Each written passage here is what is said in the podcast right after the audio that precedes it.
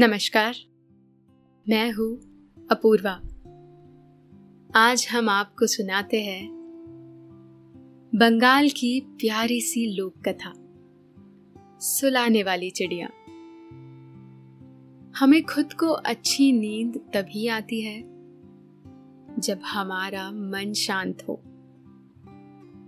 मन में किसी तरह का खलल ना हो। लालच, द्वेष और दूसरी उलझने मन के सुकून को हर लेती है। और फिर अच्छी नींद नहीं आती है। अच्छी नींद न आने से दिन और फिर जीवन खराब होने लगता है। आज की लोक कथा इसी बारे में है। बहुत साल पहले बंगाल में एक राजा राज करता था। वो राजा बहुत ही लालची था। अपने लालच की वजह से वो परोपकार का कोई भी काम नहीं करता था। उसका ध्यान बस इसी चीज़ में लगा रहता था कि वो कैसे ज़्यादा से ज़्यादा धन हासिल कर सके। इसके लिए वो जनता से ज़्यादा से ज़्यादा लगान वसूलता था। उन पर कई तरह के टैक्स लगा रखे थे। यही नहीं, वो दूसरे राजाओं को हराकर उनके यहाँ के हीरे जवारात हासिल करने की योजनाएँ बनाते रहता। नतीजे में, उसके मन में अशांति भर गई और इसका अंजाम ये हुआ कि उसकी रातों की नींद उड़ गई। वो पूरी रात लेटा आसमान के तारे गिनते रहता। उसका हकीमों वैद्यों ने बहुत इलाज किया, लेकिन उसे नींद नहीं आई। फिर इसके बाद क्या होता है? इस कहानी में ये हम आपको बताएँगे। लेकिन पहले आप अपने आसपास की सारी लाइट्स ऑफ़ करके आराम से लेट जाए। अपनी आँखें धीरे से बंद कर लीजिए। अब थोड़ा सा अपने शरीर को आराम दीजिए। थोड़ा और आराम। अपने शरीर को बिल्कुल ढीला छोड़ दीजिए। कोई टेंशन नहीं। कोई तनाव नहीं। अपने दिमाग में चल रहे सभी विचारों को, चिंताओं को त्याग दे। एक शांति सी महसूस करे। सब नेगेटिव पॉजिटिव विचारों को धीरे धीरे निकाल दे। हाथों को सीधा करके अपनी कमर के साइड में रख लीजिए। अपनी सांस पर ध्यान लगाए। इसको धीमे या तेज नहीं करना है। बस ध्यान देना है। कि कैसे वो आपके नाक गले में होते हुए आपके अंदर प्रवेश कर रही है? और कैसे वो आपके गले और नाक के माध्यम से वापस निकल रही है? मन शांत, एकदम शांत होता जा रहा है। आप बहुत अच्छा महसूस कर रहे हैं। खुद को काफ़ी हल्का फील कर रहे हैं। सब तरफ़ शांति ही शांति है। सुकून है। खामोशी है। सैकड़ों साल पहले बंगाल में एक राजा हुआ करता था। राजा के पास खूब सारा सोना, हीरे जवाहरात और रहने को बढ़िया सा महल था। हाथी थे, घोड़े थे, ऊँट और कई दूसरे जानवर थे। लगान के तौर पर लाखों रुपए आते थे। राजा के पास एक शानदार ज़िंदगी जीने के लिए सब कुछ था। इसके बावजूद, राजा खुश नहीं था। उसकी नाखुशी की वजह उसका लालच था। वो हमेशा इसी सोच में गुम रहता कि कैसे वो दुनिया भर की दौलत हासिल कर ले। कैसे वो सबसे सब कुछ छीन कर अपने महल में भर ले। वो योजना बनाया करता था कि कैसे किसी दूसरे राजा पर हमला कर उसकी धन संपदा हासिल कर ले। राजा दान धर्म में भी बड़ा ही कच्चा था। मानो उसे दान देना आता ही ना हो। कभी राज्य में जब सूखा पड़ जाता और प्रजा उससे मदद की उम्मीद लेकर आती तो वो उन्हें बैरंग लौटा देता। एक राजा को परोपकारी होना चाहिए, लेकिन वो राजा इससे कोसों दूर था। चूँकि राजा के दिल में लालच भरा था, इसलिए उसके दिल में सुकून के लिए जरा भी जगह नहीं बची थी। उसके जीवन में उल्लास जैसा कुछ नहीं रह गया था। हर वक्त की लालच से मन बेचैन रहता। इसलिए वो चिड़चिड़ा हो गया था। बेचैनी ने उसकी रातों की नींद छीन ली थी। कई बार तो ऐसा होता कि मन में अशांति भरी रहती। इसलिए उसे झपकी तक ना आती। वो लेटा महल की छत ताकता रहता और करवटे बदलते रहता। उसने राज्य के हकीमों और वैद्यों को बुलाया। उन्होंने उसका दिल ठंडा रखने के लिए गुलकंद दिया। लेकिन उसे जरा भी फ़ायदा नहीं हुआ। एक हकीम ने कहा कि आप खुले आसमान के नीचे सोया कीजिए। खुली हवा में आपको अच्छी नींद आएगी। उसने ये उपाय भी किया।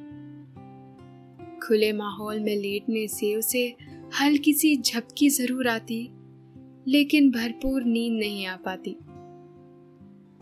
उसी हकीम ने उसे फिर से मशवरा किया कि रात को आसमान के तारे गिना कीजिए। इससे आपका दिमाग बोझिल हो जाएगा और फिर थक कर आप सो जाएँगे। राजा रात भर तारे गिनता। यहाँ तक कि तारे गिनते गिनते सुबह हो जाती। लेकिन राजा को नींद ही नहीं आती। वो रात में जितने तारे गिनता, उसे सुबह लिख लेता और हकीम को दिखाता कि मैंने इतने सारे तारे गिने, लेकिन मुझे फिर भी नींद नहीं आई। इन चक्करों में राजा को एक काम मिल गया। वो हर रात को तारे गिनता और सुबह उन्हें नोट कर लेता। उसने दरबारियों से कहा कि वो एक दिन सारे तारे गिन डालेगा और फिर इन तारों की गणना कराएगा। इससे पता चल सकेगा कि आसमान में कितने तारे हैं। दरबारी बेचारे राजा की हाँ में हाँ मिलाते और खुशी से, वाह महाराज, वाह, कहते। हकीम और वैद्य अजब कसब नुस्खे आजमा रहे थे। किसी ने बताया कि रात में चमेली के तेल से चंपी कराइए। राजा के रात रात भर चंपी होती। लेकिन मजाल है कि राजा को नींद आ जाए। एक वैद्य ने एक इत्र बना कर दिया। उसने कहा कि राजा इसे लगातार सूंघते रहे। इसके असर से उन्हें बहुत गहरी और शानदार नींद आएगी।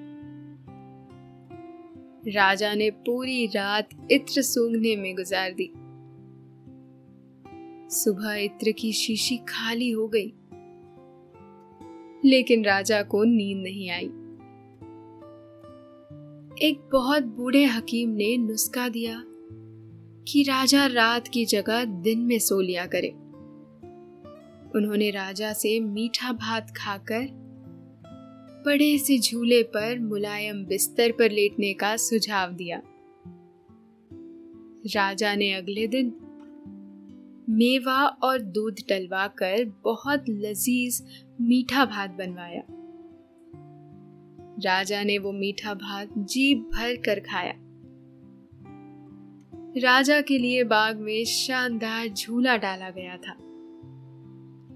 उस झूले पर बहुत ही मुलायम बिस्तर लगा हुआ था। राजा जाकर उस पर लेट गया और एक सेवक उसे धीरे धीरे झुलाने लगा। नतीजे में, राजा को कुछ देर बाद हल्की नींद आ गई। वो थोड़ी देर सोते रहे, फिर चौक कर उठ बैठे, क्योंकि उन्होंने एक स्वप्न देखा था।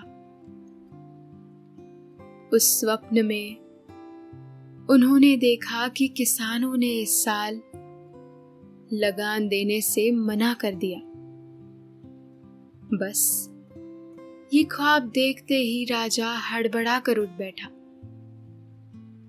फिर राजा को जरा भी नींद नहीं आई। पूरे राज्य की चिंता इस वक्त यही बन गई थी कि राजा को नींद नहीं आ रही है। हर कोई इसी सोच में डूबा हुआ था। कि किसी तरह से उनके राजा को नींद आ जाए। उन्हें डर था कि राजा जितनी देर जगेगा, उतनी ही देर प्रजा से लगान वसूलने और नए नए टैक्स लगाने के बारे में सोचता रहेगा। जनता राजा के जागने से बेइंतहा परेशान थी। वक्त बीतता गया। फिर बसंत आ गया। बसंत में राजा की सालगिरह पड़ती थी। राजा उसे बड़े ही धूमधाम से मनाया करता था। उसकी वजह यह थी कि उसमें उसे ढेर सारे उपहार मिलते थे। इस बार भी राजा ने अपनी सालगिरह पर बहुत बड़ा आयोजन रखा। इसमें उसने देश के बड़े सेठों के साथ ही आसपास के तमाम राजाओं को न्योता भेजा। इस मौके पर एक बहुत बड़ी दावत का इंतज़ाम किया गया। उसकी सालगिरह पर हर कोई बड़े ही कीमती उपहार लेकर आए। एक बड़े सेठ ने राजा को बड़ा ही कीमती मुकुट दिया। उस ताज में कीमती हीरे जवाहरात जड़े हुए थे। एक दूसरे सेठ ने राजा को सोने का बना आसन दिया। एक अन्य सेठ ने उसे सोने की कढ़ाई की हुई कीमती पोशाक दी।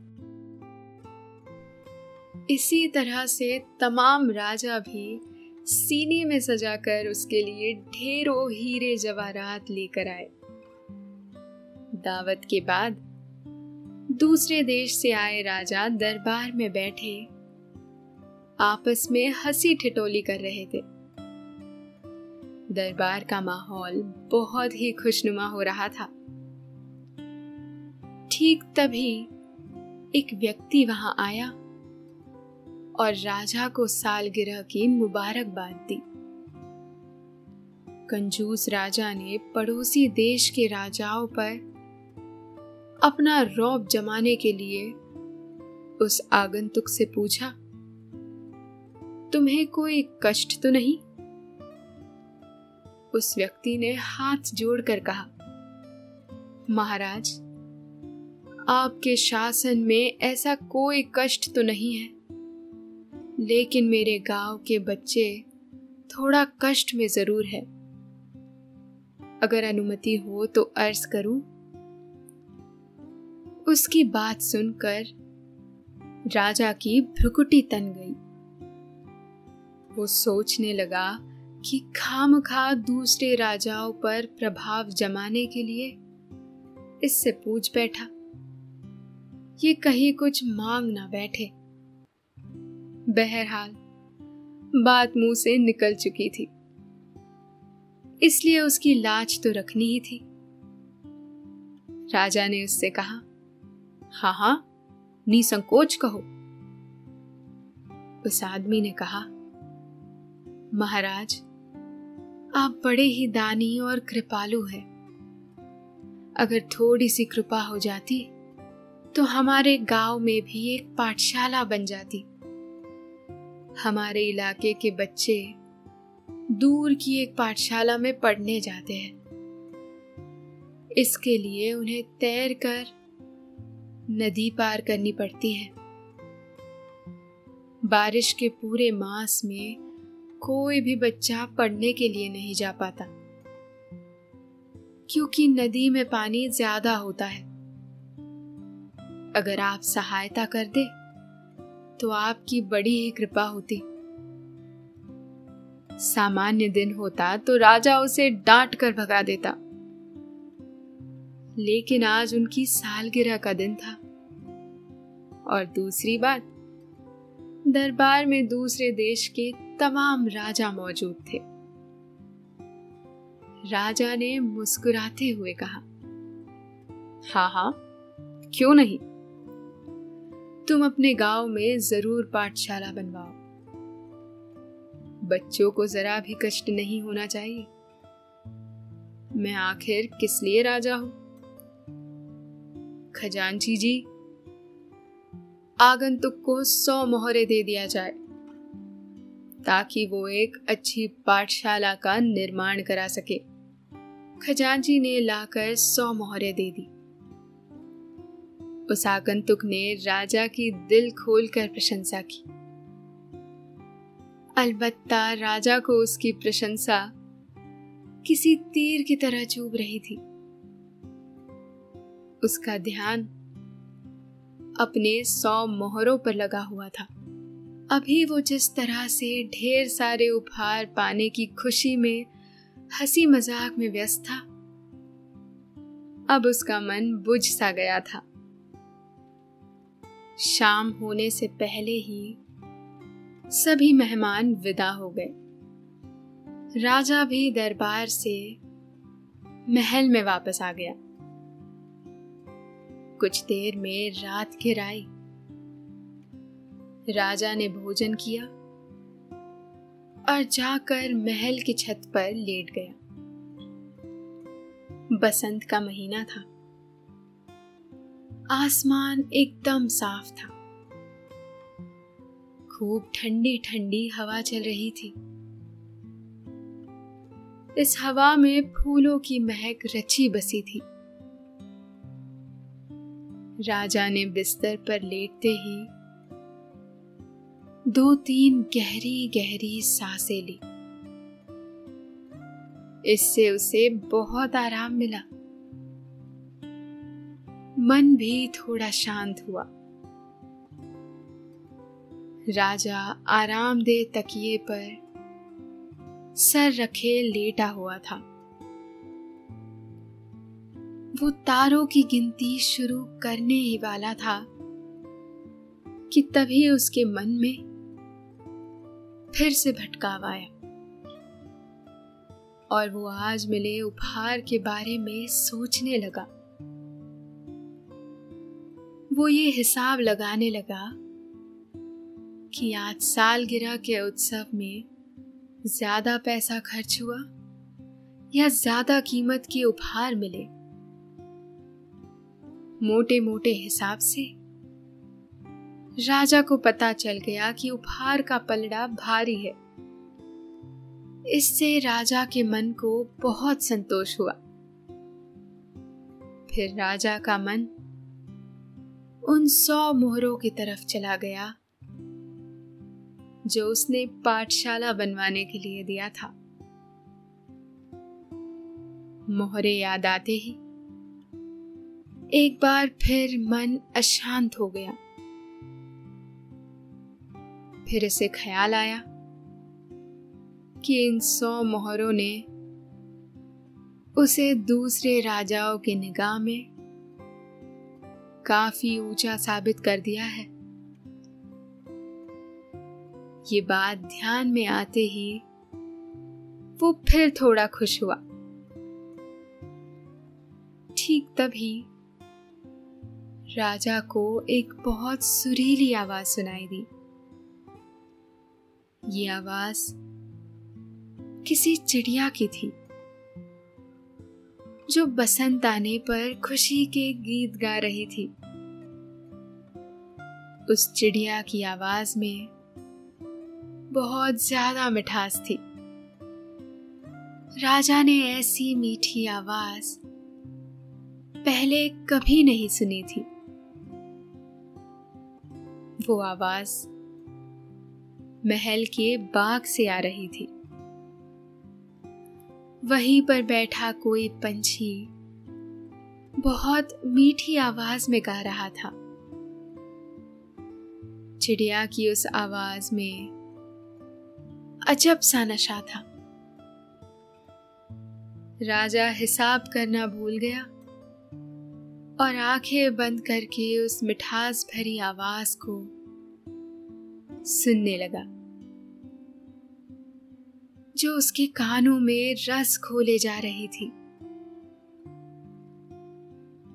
पंछी की मीठी और सुरीली आवाज़ का नशा धीरे धीरे राजा पर चढ़ने लगा और उन पर नींद की खुमारी छाने लगी। आहिस्ता आहिस्ता राजा नींद की आगोश में समा गया। आज उसे बहुत गहरी नींद आई थी। बरसों बाद वो गहरी नींद में सोया था। अब आपके भी सोने का वक्त हो गया है। लेकिन बंगाल की ये सुंदर सी लोक कथा अभी खत्म नहीं हुई है। आगे की कहानी आपको कल सुनाएँगे। निंदिया रानी बहुत चुपके से आपके सिरहाने आकर बैठ गई है।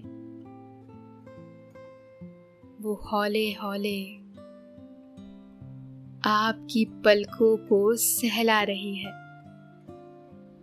आपकी पलके बोझल होती जा रही है। नींद आपकी आँखों में मध्यम मध्यम भरती जा रही है। आप पर नींद की खुमारी छाने लगी है। आपने आँखों को धीरे धीरे बंद कर लिया है। अब आप आहिस्ता आहिस्ता नींद की वादियों में उतरते जा रहे हैं। उतरते जा रहे हैं। शुभ रात्रि।